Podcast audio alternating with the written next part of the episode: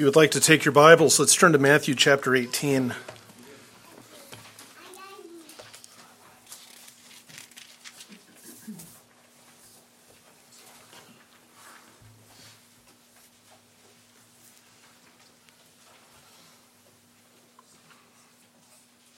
Matthew 18, beginning at verse 18, Jesus says, Truly I say to you, whatever you bind on earth shall have been bound in heaven, and whatever you loose on earth shall have been loosed in heaven. Again I say to you that if two of you agree on earth about anything that they may ask, it shall be done for them by my Father who is in heaven. For where two or three have gathered together in my name, I am there in their midst. Heavenly Father, I thank you for these words. I thank you for the scripture. I thank you that these are not the only words that we find in the Gospel of Matthew, but that they have a context. They are familiar to many of us. We hear them in a variety of different ways, including some that are uh, very inaccurate and sometimes even heretical. So help us this morning to understand them within the context of Scripture, that we would truly understand what our Lord intended by them, that we would be well nourished and encouraged. We thank you for this in the name of Jesus, which is precious to us. Amen. So, again, these are familiar words to us. We hear them. People talk about uh, binding and, and loosing. That's common language in certain circles. Uh, prayer chains exist in part because of this idea that where two or three agree on anything, it will be done. Um, there are all kinds of, of issues that arise from that. Uh, the words that are here are not in question. Jesus said them. What's in question is how we understand them and how we interpret them. Uh, it's important that we understand them historically, uh, according to the context in, in which they are, grammatically in terms of the language that Jesus actually used, and not anachronistically. Anachronistic mean, meaning out of time. That is, taking modern ideas, taking modern concepts or assumptions, and reading them back into Jesus' meaning as though Jesus meant some modern assumption about this. We can only understand Scripture by taking it as a whole in context. So let's let's talk about the context just for a minute. Uh, much of Matthew 18 has to do with the restoration of stumbled believers. Uh, right before this, Jesus outlines a three-step process for correcting, for restoring a believer who stumbles into sin. It's clear as he lays that process out that we are to hope for their restoration, that that's our desire. There's always the possibility that they won't repent. And so he tells us what to do. He, doesn't give us the easy side, the good side of it, and then leave us to guess uh, what to do if things don't go as we would hope. He tells us what to do. Uh, whether we pronounce someone forgiven and receive them back into fellowship, or declare that they are unrepentant and remove them from fellowship, are equally daunting tasks. They're equally fearsome. Our humanity would say it's the bad news we want to avoid. It's the removal of somebody from fellowship that's really the hard thing. If we were sensible, we would understand that pronouncing someone forgiven is just as daunting. You can say to yourself, as I would say to myself, Who am I to say that someone has not repented and must be removed? That we should equally say, Who am I to say that someone is forgiven? What if their repentance is a fake? What if their confession is a fake and they're lying to us and we pronounce them forgiven? Have, have we just stepped into God's shoes? As Jesus brings this, this idea of restoration kind of to a head here, he gives us assurance as we take the steps that he has given us to take. Uh, who am I to remove someone from fellowship? I'm, I'm no one. I can only follow the instructions the Lord has given us. Who am I to declare that someone is forgiven and restored? I'm no one. I can only follow the instructions given to us by the Lord. So let, us think about what we have here. I want to talk about the words binding and loosing. Uh, to bind something is to chain it. To loose something is to release it. Uh, the the phrase that I have in in the new in in the Legacy Standard Version, and some of you might have, uh, whatever you bind on earth shall have been bound or shall have been loosed. That's kind of clumsy. Um, some translations simply say, whatever you bind on earth shall be bound, which leaves it more open. The grammar says the binding in heaven takes place first, the loosing in heaven takes place first. But shall be bound doesn't necessarily lead that way. So, as, as we even begin to think about that, it, it, we can be sure of this that what happens on earth has been decreed in heaven. That if we, as we follow the Lord, rather, we don't go ahead of him, we follow him. Whenever the Lord leads us, he's not behind us with a, with a whip or a stick, driving us. He is ahead of us. So that wherever the Lord is taking you today, He's already there waiting for you to get there. You can't get ahead of Him. And we see that in these words. And this is true, by the way, in every circumstance of our lives, not just the, the subject matter of restoring falling believers. We never precede Jesus, He's always there before we are. There's a practical sense in which binding and loosing come to play. As, as odd as they sound, as odd as the language is, that they are eminently practical. You see, everyone is born in this life bound to sin and free from God. It is through the gospel of Jesus Christ that we are freed from sin and bound to God. Romans chapter 6, verses 20 and 22 put it this way For when you were slaves of sin, bound, that is, you were free or loosed in regard to righteousness. But now, having been freed or loosed from sin, and enslaved or bound to God, you have your benefit, leading to sanctification and the end eternal life. Now, right before this, Paul explains in verse 19, I am speaking in human terms because of the weakness of your flesh. So he uses the idea of slavery and freedom in a, in a descriptive way, not to say that we are literally chained to sin or that we are literally chained to God, but to describe how these relationships work and describe how they are exclusive. Someone who is bound is not free. Someone who is free is not bound. You can't be bound and free. You can't be free and bound. So we are born physically in this world enslaved to sin and death, but free from the righteousness of God. Through the gospel, we are freed from sin and death, and we are bound to Christ. Now, there's no third option, but Christians have been loosed from sin and bound to righteousness. But because we are both justified, declared righteous, and yet sinners, we stumble into sin. Much of that sin is very quickly resolved. We know it's happening as it happens, or shortly thereafter. The Spirit of God convicts us. We confess it. We repent of it. We move on. But there are times in the life of every Christian and any Christian, and it could happen to any of us at any time, that we stumble into a sin and it, it closes around our feet. It becomes the sin that easily entangles us. And we may long to be free of it and, and lack the ability, and we may not know that we've stumbled into it.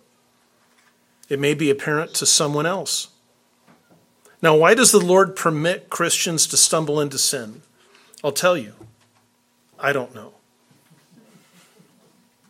It could be to teach us lessons of humility. We can be proud. There may be nobody as proud as a new Christian who has been freed from a sin, who thinks that they're free from that sin because of themselves.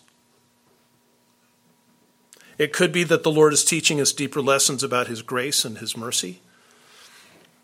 It's common with new Christians and with immature Christians to think my relationship with Christ is governed by my behavior. The better I am, the more He likes me. That's not true. His love is absolute. Could be to break our pride and teach us humility. It could be to purify the church by teaching us holiness or by removing false converts. There are probably many other possible reasons. I don't know. I don't know why he does that. But I know that he permits us to stumble into situations at times. When somebody stumbles and becomes trapped, it's his will that those around them intervene for their good and for their restoration. That was that, that process that Jesus laid out the three step process of going alone, going with a, a, small group of others, and eventually going to the church and asking the church to appeal and, and plead with this person to repent. In 2 Timothy 2, Paul lays out our side and God's side, our part and God's part. Here's our part. The Lord's slave, that's you if, if you're the one approaching somebody else. The Lord's slave must not be quarrelsome, but be kind to all able to teach, patient when wronged, with gentleness, correcting those who are in opposition. That's our part. That's our part. Now, I've known people who would agree with most of that. They would agree that the servant of God should not be quarrelsome, but be kind, able to teach, patient, and gentle. But then they'll say, if you correct somebody, you're not being gentle. If you correct someone, you're not being kind. That's not true. That's not true. It's like the idea in Ephesians chapter 4 of speaking the truth in love. I've known people whose assumption was, if they didn't say the words, that if you speak the truth in love, what that really means is you don't speak the truth. Because speaking the truth would not be loving if it hurts somebody else speaking the truth is loving. There's no better way to be loving than to speak the truth. With gentleness, not quarrelsome, able to teach, patient when wrong, with kindness. With the fruit of the Spirit, that's the sense here. That's our part. What's God's part? If perhaps God may give them repentance, leading to a full knowledge of the truth and that they may come to their senses and escape from the snare of the devil, having been held captive by him to do his will. Our part is to not be quarrelsome, but kind, with teaching, patient, and gentleness, correcting those who are in opposition, in the hope that God will give them repentance. And repentance then opens the door to the rest. Repentance opens the door to the full knowledge of the truth. Repentance opens the door to them coming to their senses and escaping the snare of the devil. Because the devil's taken them captive, bound them to do his will. So, bringing it back to Matthew, then, what are we seeing when Jesus says, Whatever you bind on earth shall have been bound in heaven, and whatever you loose on earth shall have been loosed in heaven? If someone repents on earth, it is because God in heaven has already granted them repentance.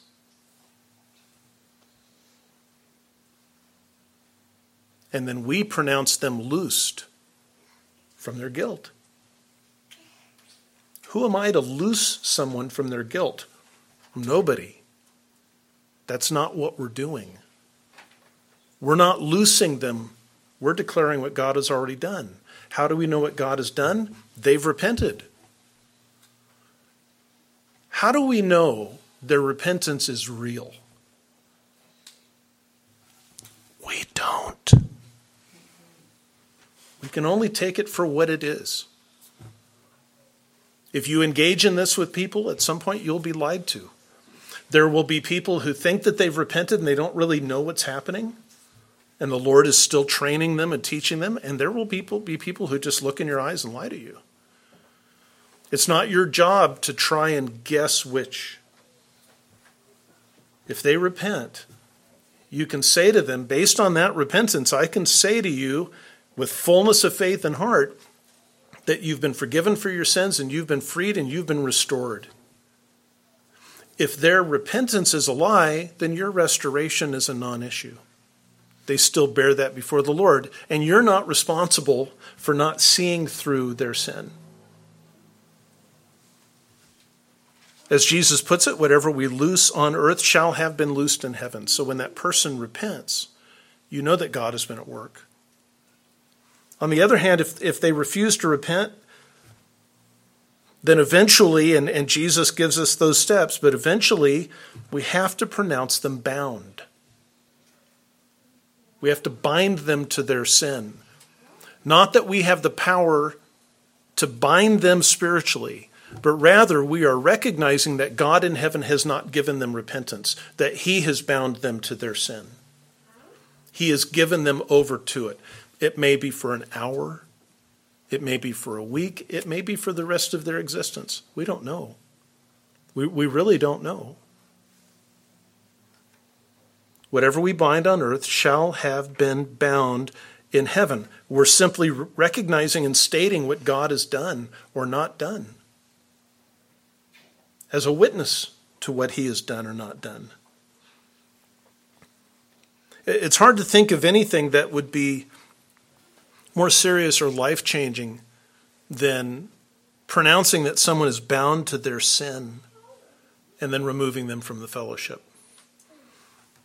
It is a life changing, serious act. And we're right to say to ourselves, Who am I to do that? This is a fearsome thing. We don't take it lightly. We wouldn't do it hastily. But again, if we have any sense, we will also think of loosing someone from their sins and pronouncing them forgiven and receiving them back into full fellowship is equally fearsome and life changing. Uh, what if they're being deceptive about their repentance? We're pronouncing them forgiven when they're not. We're pronouncing them restored to the fellowship when they have not been restored to the Lord. But eventually that's going to come out. And again, who are we to do such a thing? What makes it even more harrowing is that there's no, anim- no anonymity with this. This isn't done by a secret ballot. There's a face and a name behind this. I, I saw a documentary on the death penalty. The warden was explaining the process he stands in the chamber with the the uh, the condemned. He nods to the assistant warden. The assistant warden flips a switch on a wall.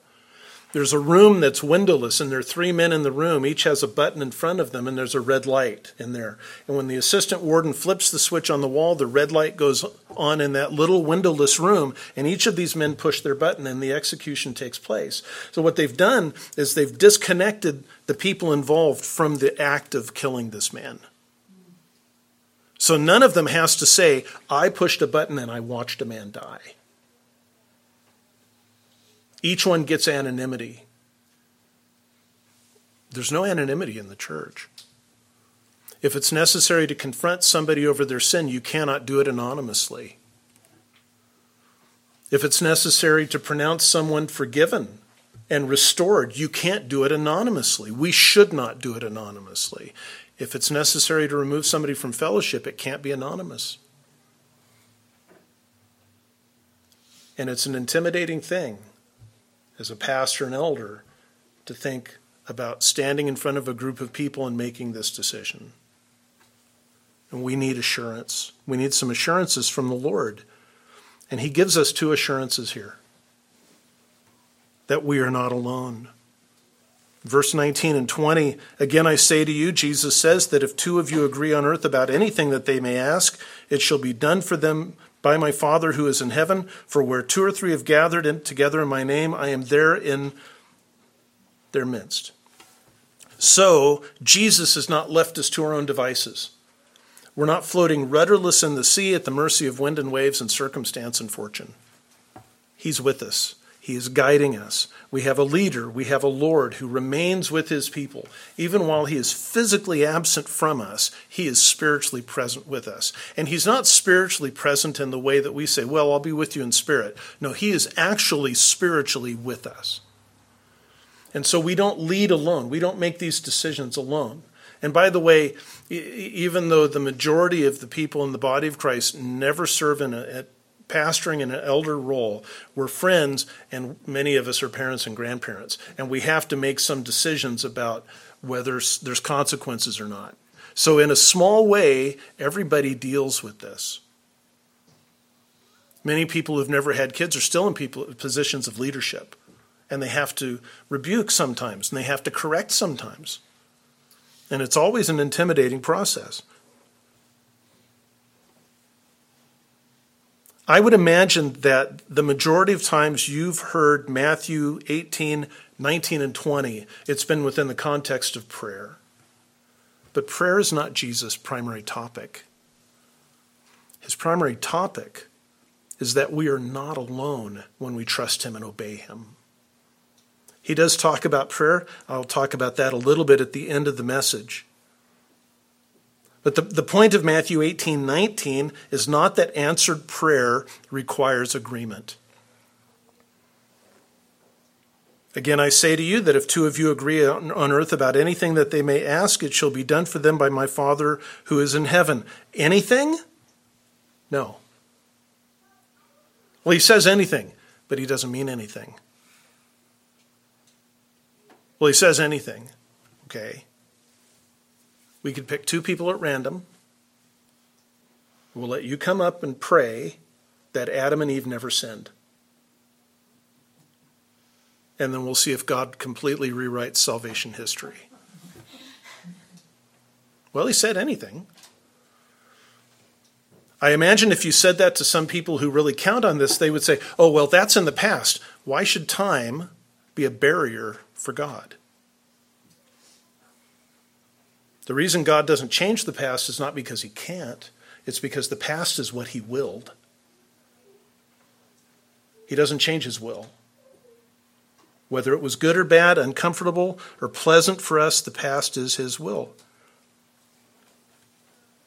So the point Jesus is making is not that answered prayer requires all kinds of agreement. James 5:16 says the effective prayer of a righteous man by himself can accomplish much. And he's speaking about Elijah, who prayed and stopped the rain for three and a half years. One man, nobody agreed with him. The point of Matthew 18:20 is not that Jesus is uniquely present when we're with at least one other person. Jesus is present with us when we're by ourselves. Paul writes at the end of his life to Timothy, at my first defense, this is before Nero, no one supported me, but all deserted me. May it not be counted against them, but the Lord stood with me and strengthened me. So that through me the preaching might be fulfilled, and that all the Gentiles, all the way up to the emperor, might hear. And I was rescued out of the lion's mouth. So Jesus was powerfully present, wonderfully present with Paul, even though Paul was by himself. So Jesus' point is not that in order to get an answer to prayer, you need at least one other person agreeing, or that if there's at least two people, Jesus is uniquely and wonderfully present. His point is that he doesn't require a minimum number. I have no problem with prayer chains. Prayer chains are fine. But increasing the number of people praying does not increase the possibility of an answer. We've all seen those fundraisers that use a thermometer. As they raise money, they fill in the thermometer, and when the thermometer is full, the project's funded and it can go forward. God doesn't do that.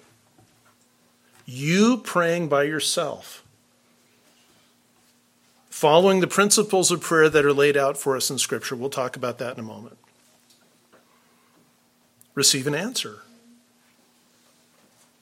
I've heard some people point out recently that the number of people who come to hear the current president of the United States speak is dwarfed by the number size of the audiences who come to hear the previous president of the United States speak. And that's probably true, but God doesn't count heads. He doesn't take attendance.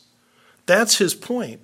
As you face restoring someone who has sinned and is now repented, and pronounce them forgiven and welcome them back into the fellowship, or as you pronounce someone who refuses to repent, still bound in their sins, and remove them from the fellowship, you don't need the agreement of thousands of people. The Lord is with you.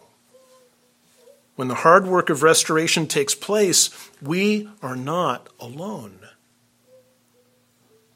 As we face the world that we face, we are not alone. As we deal with the crises that, that enter into our lives, we are not alone. When, when the, the terrible diagnosis comes, we are not alone. It comforts us to have other human beings with us. It does. It might, it might make us feel a little bit more inspired.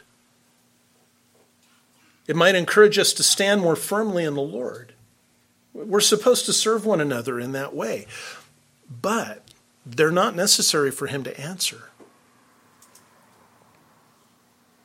I think I can safely say that there's not been a single time in your life in the Lord Jesus where you prayed and God the Father in heaven said, even though you didn't hear it, but you don't have somebody else agreeing, I can't do anything. Or when you ask for the Lord to be with you in the midst of some pain or some crisis, and He said, There's not enough there. Uh, I got saved in 1978. It, it was kind of the height of the Christian contemporary Christian music scene. There were people who at the time were well established in Christian music Barry McGuire, um, um, the second chapter of Acts, Keith Green, um, Randy Stonehill, who's one of our favorites. And uh, there was a point where a bunch of those these old dinosaurs got together and did a video. And they just talked about music. They played their songs, and then they just talked about what happened. And I'm, I'm pretty sure that it was Barry McGuire talked about being asked to go do a concert at a church. And when he showed up, no one was there but the pastor. Nobody came. Nobody came. And so they said, What did you do? And he said, I sat, stood on the stage and I sang to this man for two hours. Uh, Linda and I, when, when we lived in Central California, the California Mid State Fair was a, a huge fair, and they had a Christian music night on a free stage. We were there one night, Randy Stonehill was there. And so we took the kids and uh, we sat there in the stands, Randy and his acoustic guitar, and he sang and he's funny and just, you know, really great seeing him live. And we'd seen him live before. The next band came up and they started doing their sound check, and man, it was a young person band. It was a full thing. It was thunderously loud, and the kids are freaking out. So we left. We came back about an hour, hour and a half later. Randy was still down at the front of the stage over on the side praying with people and talking with people. They're surrounding him. The band on stage had just finished. Their handlers are handing pieces of paper back and forth for autographs, but they won't come down and talk to you. And that, that was the big difference with those early people. Their attitude was it's, it's me and you, and that's all that's necessary. I'll talk to you all night. It doesn't require a certain number to go to a concert. I don't have to have protection. I'm here to serve. How can I serve? That's the sense that we, that we see this. We are not alone. As we follow the Lord, as we carry out these hard things, these unimaginable things, we are not alone. Even if there's only a couple of us praying about it, that's sufficient. Even if there's only a couple of us gathered, that's sufficient. That's Jesus' primary point here is to encourage his men as they face these unimaginably difficult times. You're not alone, and we're not alone. Now, Jesus does speak about prayer here. And so I, I, I, just want to address some principles of prayer. I certainly cannot begin to give you all of them. Uh, one is given to us in verse 19 wherever two agree on earth about anything, it shall be done for them. But really, again, there's limits to that. It's got to be based on the other principles that are there. So let me give you just, I think, four here. John 14, 14, Jesus says, If you ask me anything in my name, I will do it. Asking in Jesus' name means asking for his purposes and his glory. Uh, we've had a person doing a little bit of work on our house, and uh, to make it easier for them to get materials, I went to Menards and, and got uh, gift cards. But I could have gone to Menards and simply set up an account in my name and given him permission to go purchase in my name. He would have had permission to get whatever he needed for the projects that he was doing at the house in my name. Now, obviously, he was not would not have been permitted to get something for his own stuff. Menards wouldn't know that. There's obviously holes in the issue. Well, when we go to the Lord, when we go to the Father and we ask in the name of Jesus and we're saying, You've called me to do this work, you've called me to this ministry, I need this to do this ministry. If we do, He'll provide it. We don't even have to worry about that. He wants us to follow Him. If we don't need it, sometimes we need things we don't. We think we need things and we don't. He knows. Uh, another one, John chapter 15, verse 7. If you abide in me and my words abide in you, ask whatever you wish and it will be done for you. So we have to be rightly related to Jesus. We have to be abiding in him. And his words have to be abiding in us. As, as, as far as I understand, that would mean that we're living in humble obedience and submission to his word. And he'll answer that prayer. That's where it kind of falls apart for some people. They'll say, Well, I ask in Jesus' name, but in Jesus' name doesn't mean tacking in Jesus' name to the end of the prayer. But they'll say, I ask in Jesus' name, are you living for him? Are you abiding in him? Are you immersed in him on a daily basis? Are you concerned with his word and following it and trusting it and obeying it? He says you need to be. James writes, If any of you lacks wisdom, let him ask of God, who gives to all generously and without reproach. Let me just stop and say, I really like that. I really like that if we need something from God, he gives it generously, but he gives it without reproach. That means he doesn't blame us for needing it. If we go to the Lord and say, I need wisdom, he doesn't say, Okay, I'll give you all the wisdom that you need, but I don't know why you should need this. What's wrong with you? He doesn't give it by spanking it or spanking us to need for our need for it. He just says, "Yeah, I know you need wisdom. I know, I know. I've been withholding it so that you would come to me. Here, you can have all you need." He gives generously and without reproach, and it will be given to him. But he must ask in faith, doubting nothing. For the one who doubts is like the surf of the sea, driven and tossed by the wind. Now, the way that this is twisted by some is to say if you need a new car, you ask for a new car, and you never doubt the new car. But that's not what James says. James says you ask for what you need, and you don't doubt God's generosity and his good character. That's the no doubting. I have no doubt as we prayed for the things that were that were brought up. I have no doubt that God can do every single one of those things we prayed for. Exactly as we think of him doing them. He has the power to do anything that he wants. Will he? I don't know. I don't know. But I don't doubt him. I don't always know his will, but I don't doubt him. And then John writes, This is the confidence which we have before him, that if we ask anything according to his will, he hears us. And if we know that he hears us in whatever we ask, we know that we have the requests which we have asked from him. I want you to notice that John does not say, if we ask anything and it is his will, he'll do it. He says, if we ask anything according to his will. So we have a responsibility to know his will.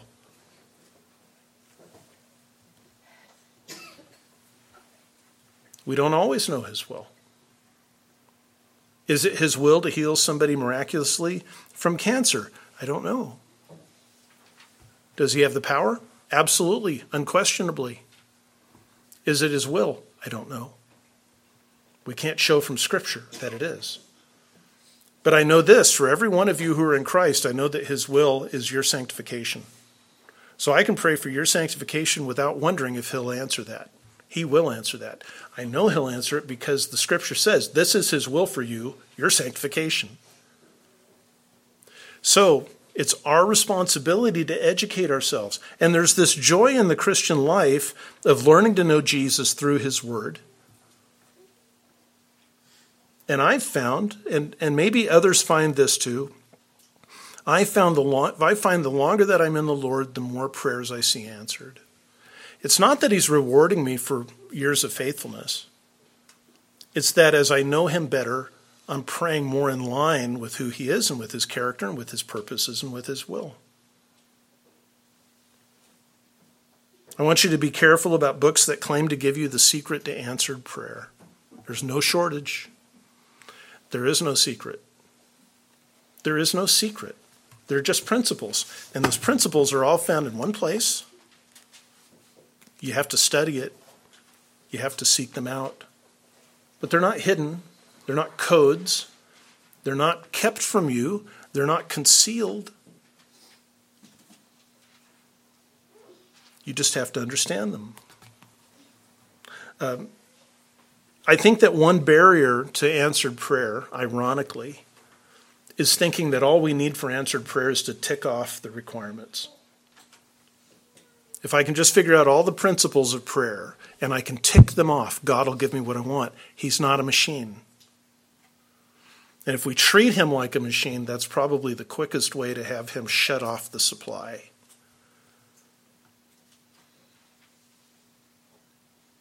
This is why he answers prayer in spite of our ignorance. He answers prayer all the time. We don't understand what it is we're praying for. We don't understand the principles that we're putting into place. And sometimes by His mercy, He answers. Because God can do anything that He pleases. In other words, you can pray in Jesus' name without ever saying those words. As we bring this home, there are times when the Lord leads us into uncomfortable places. Church discipline is one of those places. Hospital rooms are hard.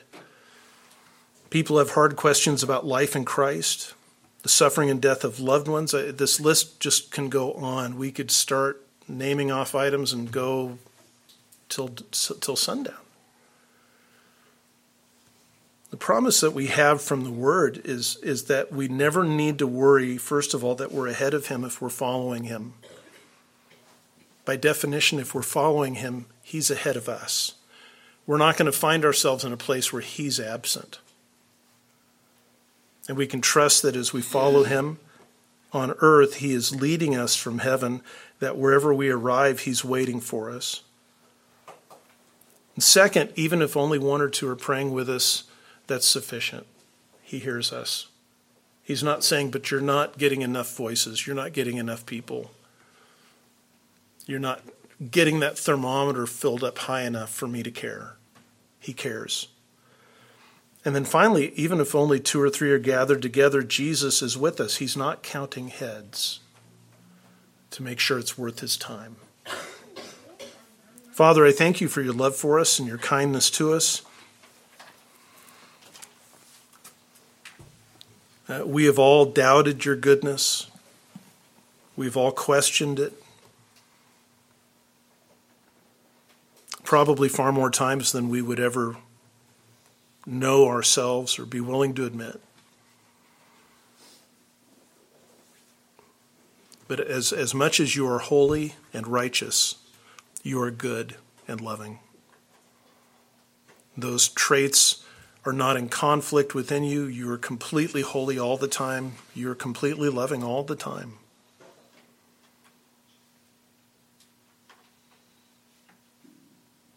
As we face the, the, the hard things, I ask that your Spirit remind us that we're not alone.